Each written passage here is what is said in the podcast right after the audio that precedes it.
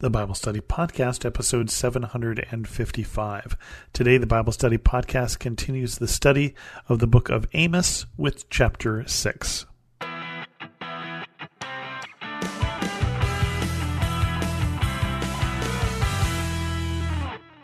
Welcome to the Bible Study Podcast. I'm your host, Chris Christensen. Chapter 6 is going to talk about complacency. Woe to the complacent. Amos 6.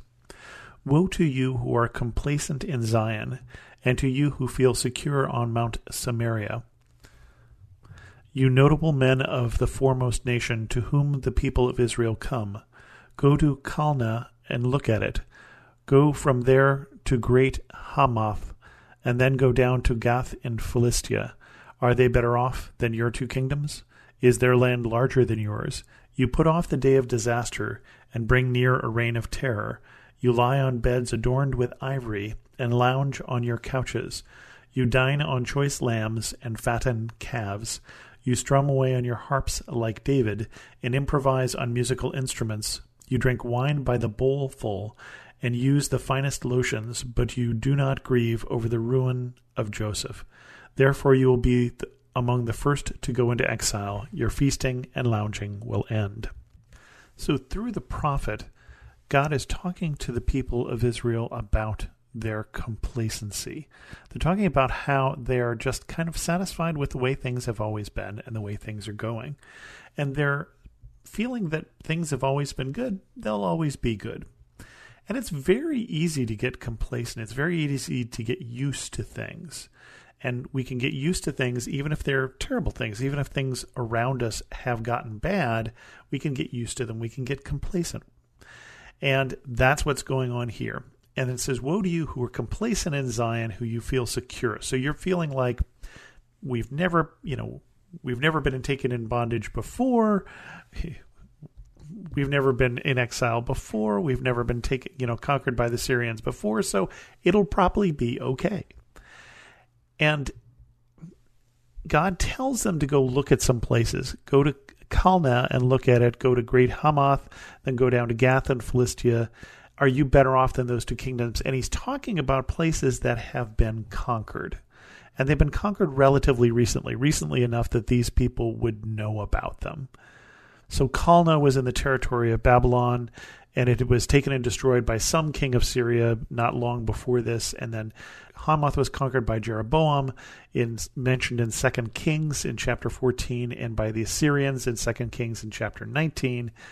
And then also Gath was taken by King Uzziah, and Amos is a contemporary of Uzziah. And so he's talking about these places that they would remember have been conquered. And so he would, you know, if we were saying this today, we would mention things that happened in Syria or, you know, places that were destroyed in that people would recognize. We wouldn't even go back, you know, all the way to the Second World War. We'd go back to something that has happened recently. And he's saying, Are you better off than those people? Is their land larger than you? You know, is there any reason that you should expect that you're going to be fine and you're going to be fine forever. He says, You're just putting off this day of disaster. And then he talks about their lives. Their lives sound pretty good. They've got beds adorned with ivory. They lounge on their couches. They dine on choice lambs. They eat the fatted calves. They strum their harps like David. They're improvising. They're playing jazz, apparently, on musical instruments. They're drinking wine by the bowlful. Wow. Okay. Using the finest lotions but you don't grieve over the ruin of Joseph. You don't grieve over what has happened to the people of God. And therefore, you're first. Not just are you going into exile, you're going to exile first. And you're lounging and you're feasting, they're going to end. It is easy for us to get complacent. It's easy for us to live the way we've always lived. It's easy for us to expect that things will go on the way they've always gone on and to not pay attention to what God is doing, which is what's going on here in Israel, but also to just get used to living with injustice. Remember all the chapter, the previous chapter that was talking about injustice, to just expect that things will always be the same and that there will never be reckoning. And God is saying that is not the way things work. Then it says, The Lord abhors the pride of Israel. The sovereign Lord has sworn by himself. The Lord God Almighty declares, I abhor the pride of Jacob and detest his fortresses. I will deliver up the city and everything in it. If ten people are left in one house, they too will die. And if the relative who comes to carry the bodies out of the house to burn them asks anyone who might be hiding there, Is anyone else with you? And he says, No, then he will have to go and say, Hush, we must not mention the name of the Lord. For the Lord has given the command, He will smash the great house into pieces, and the small house into bits. Do horses run on rocky crags? Does one plow the sea with oxen? Do you have to turn justice into poison and the fruit of righteousness into bitterness? You who rejoice in the conquest of Lo Debar, and say, Did we not take Karnaim by our own strength? For the Lord God Almighty declares, I will stir up a nation against you, Israel, that will oppress you all the way, from Lebo Hamath to the valley of Arabah. So God is talking about their complacency at first, and now he's talking about their pride.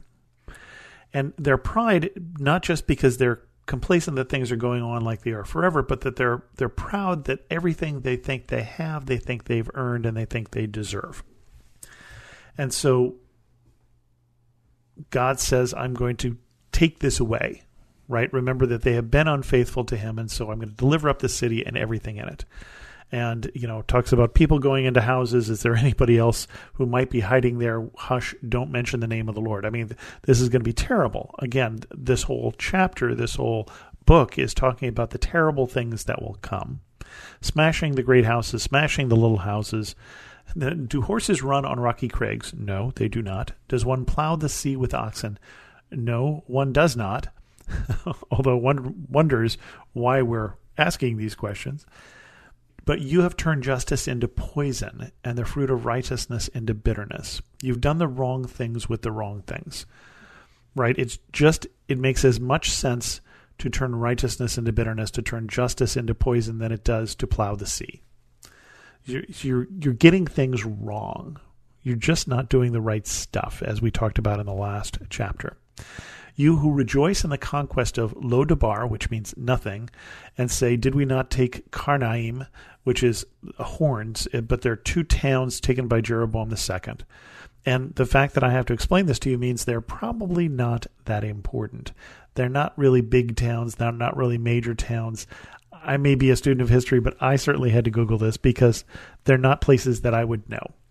It's not like for the rest of time people talked about, oh, remember Lo Debar, you know, that was a place. And oh, can you imagine the stories that were told of the conquest of Lo Debar? It's like, no, we, we don't remember it. It wasn't significant. And yet they're boasting of it. And he's saying, For the Lord declares, I will stir up the nations against you, I'll oppress you all the way from Lo, Lebo Hamath in the valley of Arabah. So basically, you've you've got all this pride because you've had some success, but you don't understand that you know pride comes before a fall first, but also you don't understand that when you had the success, you've had this success because God has been for you. And guess what? You've screwed that up, and God is no longer for you. And if God is against you, then that's bad news. And so, really, again, yet another message here trying to get them the idea in their heads to turn around, to change their ways, and don't make God be against you because otherwise things are not going to be good. With those cheery words, we're going to end this episode of the Bible Study Podcast. If you have any questions, send an email to host at thebiblestudypodcast.com, or better yet, leave a comment on this episode at thebiblestudypodcast.com. And thanks so much for listening.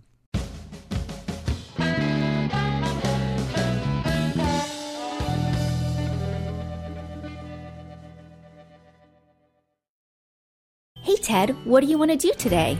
Well, Ashley, I've always got uh, work to do, naps to take.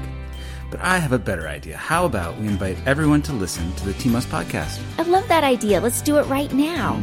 Hi, everyone. We're Ted and Ashley Slater, and we'd love for you to join us as we talk about teamwork in marriage. We share how grace, commitment, and cooperation can help couples live the everyday moments of marriage together. To listen, go to lifeaudio.com and search for Team Us.